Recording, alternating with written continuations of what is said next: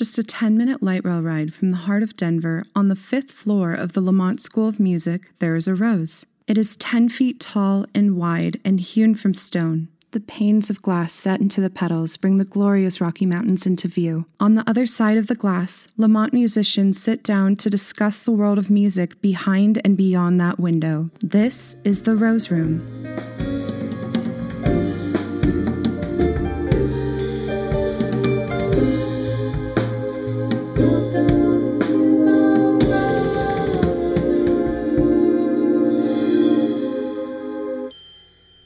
Hello, all listeners. Welcome back to the Rose Room. So, today we are entering the world of jazz vocalists, uh, more specifically, really awesome female jazz vocalists. So, with that, I have the immense pleasure of speaking to one of my fellow Rose Room hosts, Ruby Pucillo, and my own vocal instructor, Donna Wickham. So, Donna is the head of the vocal jazz program at Lamont School of Music, and she has a really amazing array of experiences in her field, including working as a jazz composer, arranger, and performer. And she's also worked as a conductor and keyboardist uh, and electric bass player in multiple genres. And she's also released multiple original albums along with teaching and performing. And as our listeners probably know a little bit of, Ruby grew up in the New York jazz scene and is now an actively gigging jazz vocalist in Denver.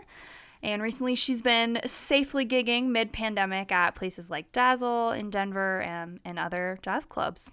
So I'm really excited about today since we have, you know, one esteemed veteran in the field and one young person just breaking into it and making a lot of waves.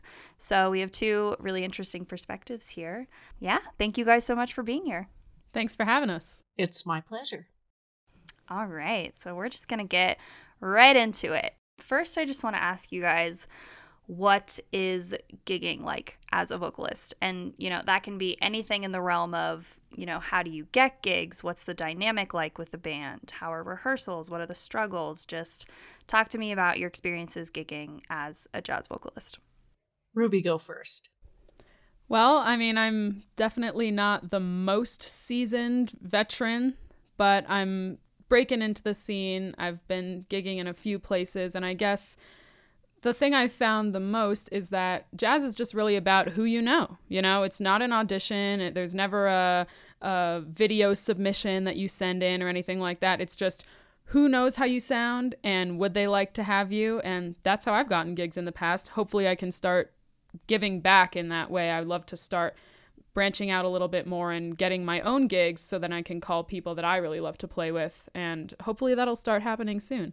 But um I think one of the funniest things that a lot of musicians who are not in the jazz world don't realize is that you basically don't rehearse for gigs. You kind of show up, you might have gotten some charts beforehand, maybe you even didn't get some charts beforehand, and you play tunes that everybody knows. How are we starting? How do we end? Solos, and that's it. And you know what? It works great. People usually can't tell. So so I guess I guess that's what the gigging experience would be like. You make some money, sometimes more, sometimes less, and that's that.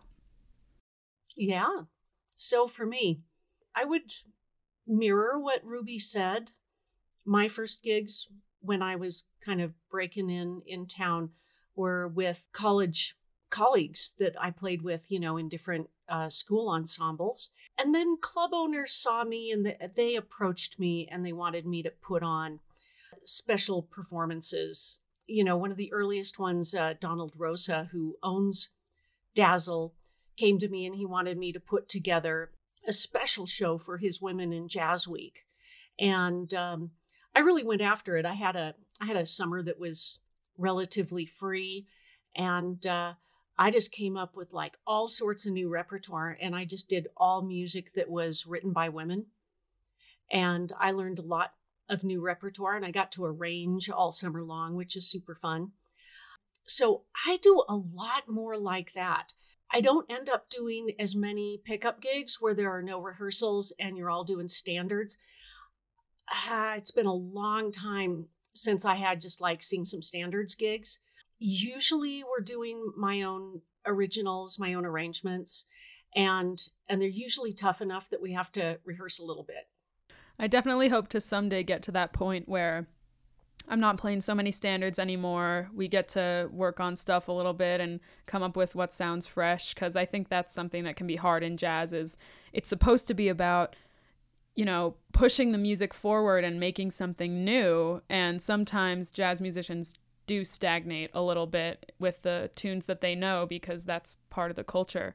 So definitely hoping to catch up with Donna eventually.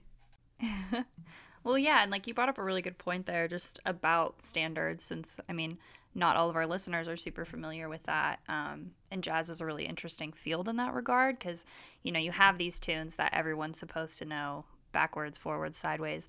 And so, what is the process like of learning standards and getting to the point where you do know those songs so well? Yeah, and that's, you know, that's how you cut your teeth. There's no other way in. You know, you you have to know how to sing standards or you won't even get the opportunity to strut your own stuff and write your own originals and uh, your own arrangements. And now I have fun with standards, but they're really what I call derangements because I really stretch them. They're not the, you know, not anywhere close to what they originally were. So that's how I keep those a, a little bit in my repertoire.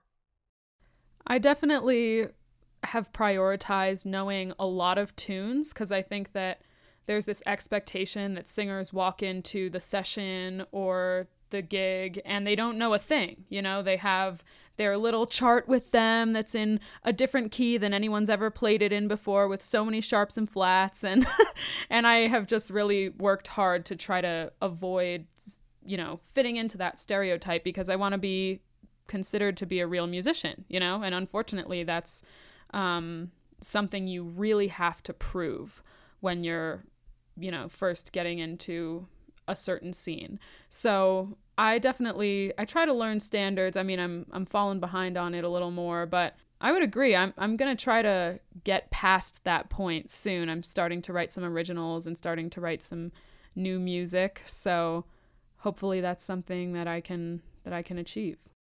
Yeah, definitely. And that also brings up, you know, something else that I wanted to talk about in this field, which is just jam culture. Um, and some of our listeners might not be familiar with what that is. So I would love for whoever first answers this question to, you know, define that for the audience here. But what is that like for vocalists? Well, I'm gonna I'm gonna let Ruby start this one because I know she's been jamming a lot with her friends at school.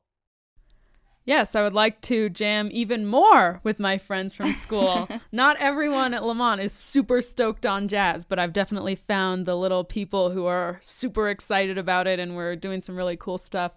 Um, I guess what our listeners should know about jam culture is like we said, there's this set of standards that you need to know. And I, I kind of categorize it by tiers. Like, I think that there are singer tunes, which I try never to call at a jam, like all of Me, or maybe a lot of you know the song Summertime, which just is slow, or Autumn Leaves. Um, so or, I'd call those like, like all ballads.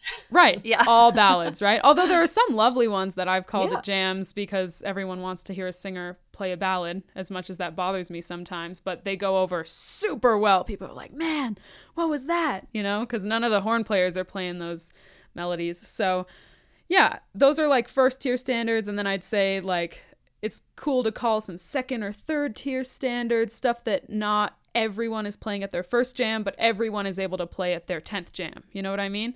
Um, and so, yeah, we kind of, that's how we, we base the experience. And you go up, you play the melody, everyone solos pretty much. And it's just a way of meeting other musicians, interacting with musicians that you don't know, um, getting to know musicians you do know much better, and becoming a part of this musical culture. What I will say about jam culture is it is not very welcoming to vocalists, and I bet Donna will have something to say about this. She's shaking her head right now. You know, I was at a jam a few weeks ago, and the guy leading the jam came up to me Hadn't seen him walk up to anyone else, and he said, Hey, Ruby, um, sorry I skipped over your name on the list a couple of times. I was wondering, do you know what you might want to play tonight? And I was like, Huh. Um, you know, maybe this, this, or this. And I listed off some things. And he said, okay, do you know what keys? And I said, oh, you know, original key is fine. Um, and he said, are you going to solo? And I said, yeah, you know, I'm a I'm a real vocalist. I I'm going to go up and I'm going to play with everyone else. I'll solo, I'll improvise, I'll I'll do my thing. I got you. Don't worry about me. I'm not going to ruin your jam. Like, I literally had to say that because he was patronizing me so much. And you know what? It's too bad because I think a lot of vocalists actually do fit into the stereotype, but I really think it's because these expectations are so low for us that we can just kind of get by and be belittled and we just take that as a fact of our existence and it really kind of sucks you know? It's something you have to fight against every single day. So that's been my experience with jams. That happens all the time and i've been catcalled at jams too. It's pretty pretty wacky but it's not uh it's not uncommon. It's it's not unlike what women have endured for a long time. In some ways jazz is slower to adopt a more liberal attitude towards women than, you know, like an office workplace where there's certain types of behaviors that are absolutely verboten. And um, it kind of slides by at a jam session as just making some fun, you know, fun with the boys. And I get it. I'm the same type of singer as Ruby is I just I just wanted to be a musician and make really fun music with fun musicians. That's all. You know, I was never in it to, you know, like wear the sparkly dress. There, there was a jam session in town several years ago that one of my singers and one of my good singers, a jazz singer who could improvise and could do it, went to this jam session and put her name on the list and he just said flat out, uh, we don't do singers at this jam. And wow. Yeah. yeah. and oddly enough, I had Sheila Jordan coming as a guest artist at the school like later that week. And Sheila knew this dude. And my student told her the story. And Sheila called him up and gave him hell. And he uh, accepted singers after that. Damn straight. Yeah, it was really great to have like a powerhouse like Sheila say, no, it's not acceptable. Heck yeah. right. Well, thank you guys for speaking on that. And I mean, while we're in this realm, I mean, jazz, like so many other musical spheres, is a male dominated space. Um, and so, I mean, there is you know, a bit of that vibe checking with vocalists, but I'd just like to open the question up broadly and just ask what your experiences have been as a woman in jazz. Well, I've had people who are in definite positions of power over me, whether it's because they know a lot more than me and they are hiring me on their gig, or because they're a professor of mine or a teacher of mine, um, who have done outright, you know, terrible things, I guess. Um, and I I don't feel a need to talk about specific experiences, but I've definitely had people say things to me like, "Oh, if I was this age," or I love what you're wearing, and then really emphasizing how much they love what I'm wearing, or telling me to cover myself up when I'm when they think I'm not wearing enough. And it's just you know why is it so much about how I look? Why am I a woman first and a musician second? And are they even considering me to be a musician? I don't even know sometimes you know? It's really it's and also why is it so impressive when I can do what a male player can do or what an instrumentalist can do? Why is it so shocking it's it's so many experiences and they're so cliche. Like I've just it's not even worth speaking on as much as I could just rail and rail about every specific experience. Um, but it is hard. I, I've been kind of feeling recently a little bit of a lack of inspiration and sometimes that comes from a place of where, well, every time that I get up on the bandstand, am I being objectified? You know, am I being valued first for the outfit that I'm wearing and the way my body and my hair look? It really takes a minute to prove that I know something and that I can hang. And I've always said that women need to know six times more material than men do to be given the same respect. And often we're judged before we even play a note, you know? So um, it really is kind of a matter, of, it's always an uphill battle of proving here's who I am, here's what I can do. Please forget that I'm a woman. I often find myself, you know, kind of broing out because which there's nothing wrong with that, you know, but it it's always for a reason. So I could say more and more, but I'd like to hear what Donna has yeah. to say.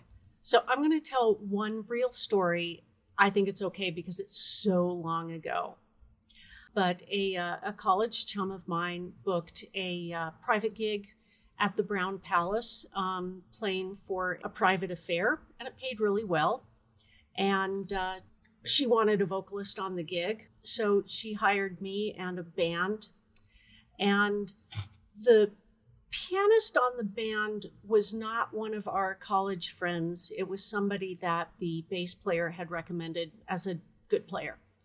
And she and I walked into the room, and he said loudly to the bass player, You didn't tell me there would be chicks.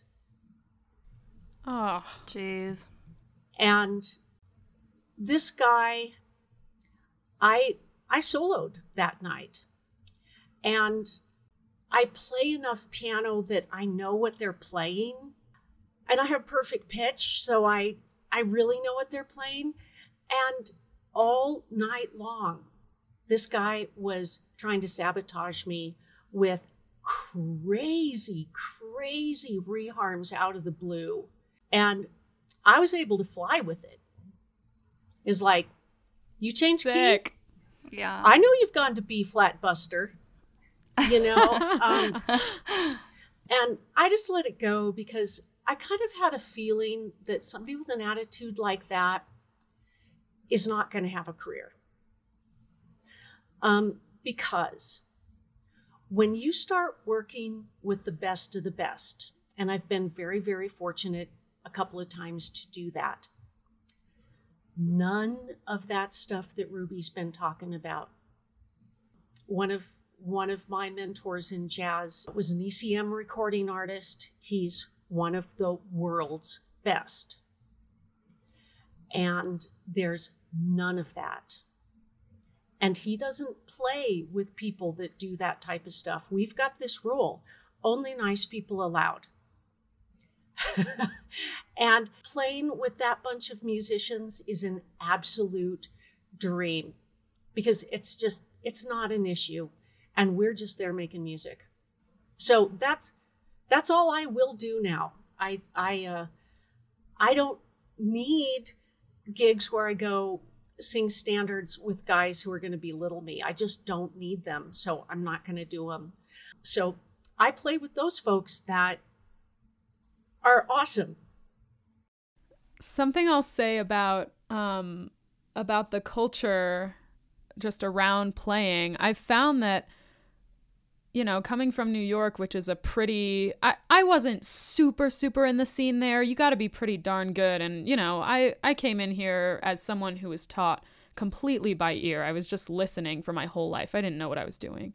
Um, but the few times that I did get to you know, well, I did go to a lot of sessions. I went to see a ton of people play, but the few times that I got to go to really serious sessions and have real gigs, um, I noticed that when I came to Colorado, there was such a difference between the New York scene and what I was getting here. I came in here like with my dukes up, ready to be vibed to hell. And for anyone listening, um, when you get vibed, it just basically means that people say really nasty things to you or really passive aggressive things to you that are meant to sort of encourage you to just play better, you know? Um, and honestly, for me, that worked really well. It was a good incentive for me to get a lot better and kick my own butt. But I came here and I was kind of like ready to, okay, now I kind of know what's going on. I'm not starting completely fresh in music here. I at least know the jazz idiom and I was ready to like beat people at their own game. People in Colorado were so nice to me. They wanted to hear me. Um, they wanted to play with me. They were impressed with the things that I knew, seemingly because they liked what I was doing musically, not because I was some girl, you know, and a singer kind of defying their expectations. And then I've had more and more experiences in Colorado, and there have, of course, been times, um, like some of the things I've already mentioned, where it just wasn't right, you know, the way that I was being treated. But overall, I like the Colorado scene a lot. So that's nice. That's something I will say. Yeah, that's good to hear. A lot of those people that I was referring to, the nice people, they came here because of that. You know, they they came from the New York scene and or or Europe or you know various other places because nice people are here and and like attracts like sometimes. Yeah, absolutely. Um, okay, so kind of switching gears, but I want to ask about theory a little bit since you guys kind of touched on that. In the path of like learning to sing jazz and learning jazz, are you encouraged as a vocalist to learn theory? Do you feel like you enter the music scene as adequately prepared as compared to instrumentalists? Well, Donna's definitely helped me get a ton of theory under my belt. Well, not a ton. I'm still working on it. but half a ton. Um, yeah, half a ton. Um, definitely, like I said, I was completely taught by ear and I was able to kind of fake my way through for a long time. I don't even know if it's faking, you know? There are plenty of musicians who learn to play in all different ways and I'm you know, looking back on what I was doing, it was it was some it was cool. Some of the things that I was hearing and that I was putting out there.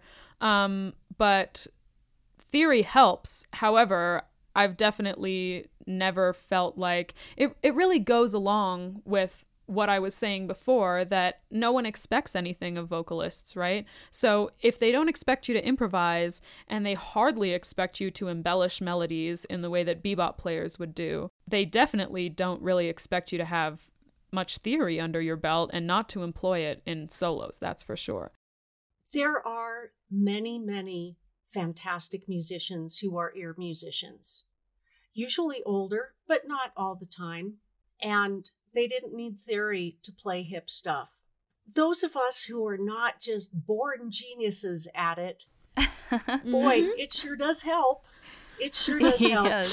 And um, nothing changed my life as far as my ability to improvise vocally in jazz than learning jazz piano, learning the voicings and you know studying all sorts of different tunes that a singing teacher would never teach me, and learning all sorts of crazy exotic scales, which I then overused in every single original and arrangement I wrote for several years. Uh, look, another song in like octatonic, you know, um, which is a, a one of the diminished scales, but you know, I was just, oh, I was just so full of myself. Like everything I wrote had to be super theoretically difficult, not accessible at all.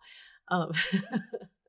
I think that's an interesting point because I think that I've spent a lot of time overcompensating with the music that I make. I play too many notes. Donna can agree.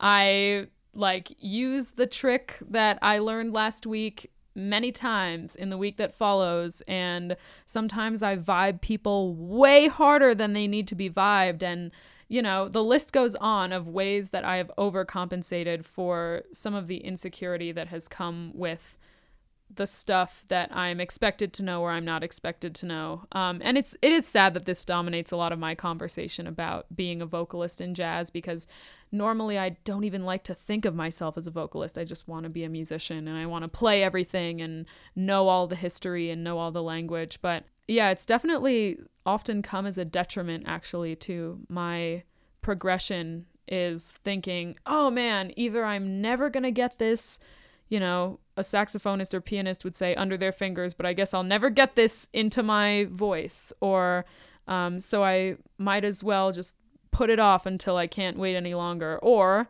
I have to play every single lick that I know and the fastest notes I can possibly sing um, when I'm in that recording session. You know what I mean? So definitely sometimes it's a balance that I really find myself needing to learn how to strike. Yeah. Um I was I was going to say one thing that like maybe I've uh, no I've definitely learned because I am way way older than you guys. I I really recognized it when Ruby uh, you know admitted to vibing people herself. And uh, you know I'm really embarrassed about how vibey I was a long time ago and it was not welcoming it didn't encourage people to be in jazz and to make music with me. And I've learned from some of those people that I call the nice people, the nice players, that when you're really good, you don't have to prove yourself anymore by vibing. And the best players are the ones that are open hearted and generous. Yeah, absolutely. And then also a little bit switching gears on this one too, but not really. Uh, improvisation and scatting is a huge part of being a jazz vocalist, obviously. I mean, it's integral to the art. How did you guys learn to improvise, and how does someone become a successful scatter improviser? Improviser. okay. My uh my improvisation story is kind of funny because I think that I learned to play jazz from all of the albums that were on repeat that I became just obsessed with throughout my childhood. Like, I can't even tell you how many times I listened to Fats Waller 100% for You. So I was hearing all that really early stuff, and then I had a ton of Bird albums and listened to Mingus. Like, Charles Mingus was my true musical awakening. I remember the day that I listened to Charles Mingus for the first time and I heard Fables of Faubus, and I was like, this just changed my life. This is my music. It was seriously. I don't know. It was a moment where I really just transcended. It was crazy. Um, but I I had no idea where I stood with improvising, but I just kind of learned to like scat a little bit like Ella and I don't know what else what other scatting I listened to. I think there was the album Pre-Bird. Um, there's some really hip solo on that that I just like knew by heart, but I don't know. And then I walked into um, Allstate Vocal Jazz, which was my first time doing anything really legitimate with jazz. Um, I had just kind of learned about it on my own, and it was my own personal, private obsession. And I walked in there, and the director was like, Does anyone want to solo over this blues?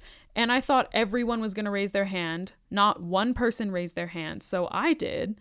And I just went for it. And this woman's face looked really surprised. She was like very surprised that I was kind of like doing the thing. So I honestly I don't know how I got to that point.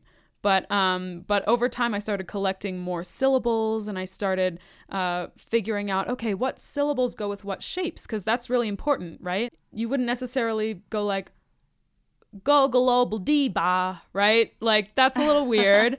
but let's say I wanted to like keep that same shape, voulio viva, right?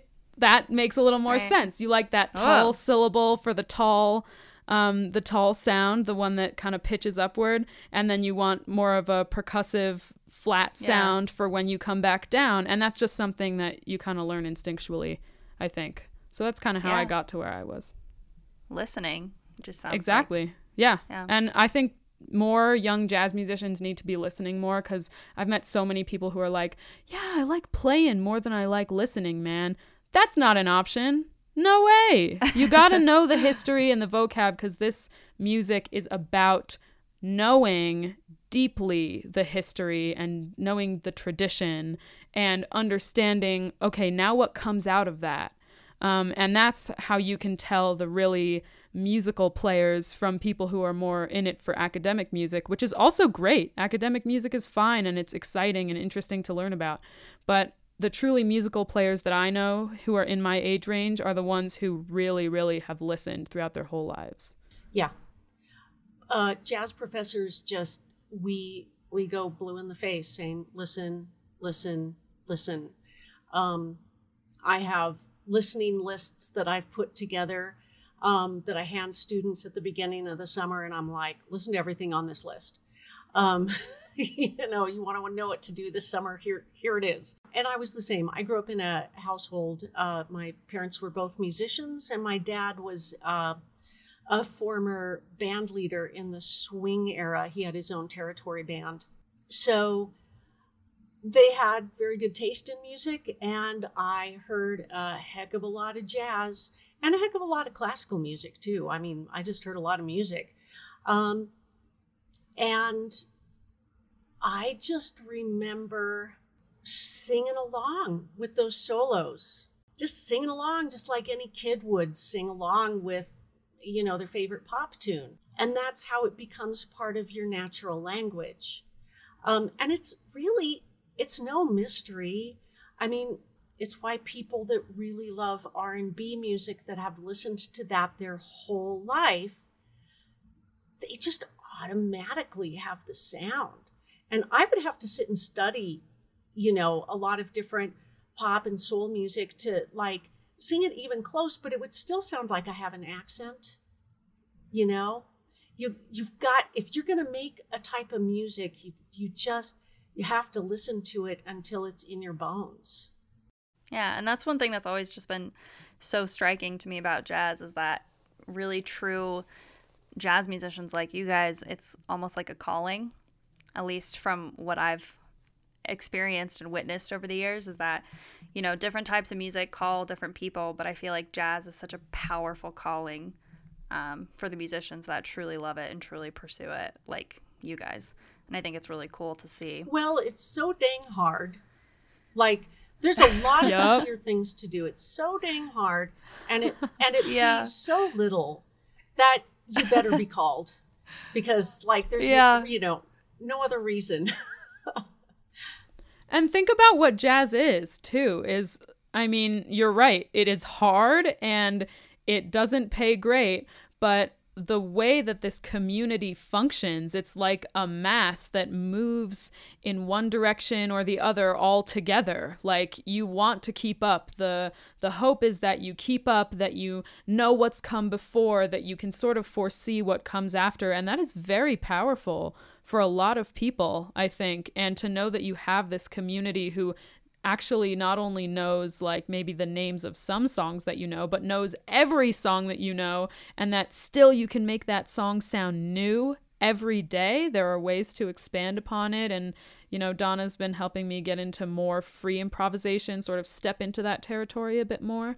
Um, the fact that you can just play with what is in your brain and you don't even have to really rely on convention it's it's magical it's really really something different. Awesome. Well, I think those are beautiful last words to end on here. Um, so I think all of our listeners, once they hear this, will join me in saying thank you guys so much for your insights today. Um, thank yeah, you. We'll see you for another episode. It soon. was fun. Thank you. Thank you for joining us for our conversation about what it's like being a jazz vocalist with Donna Wickham and Ruby Pucillo. Our next episode will be on March 1st.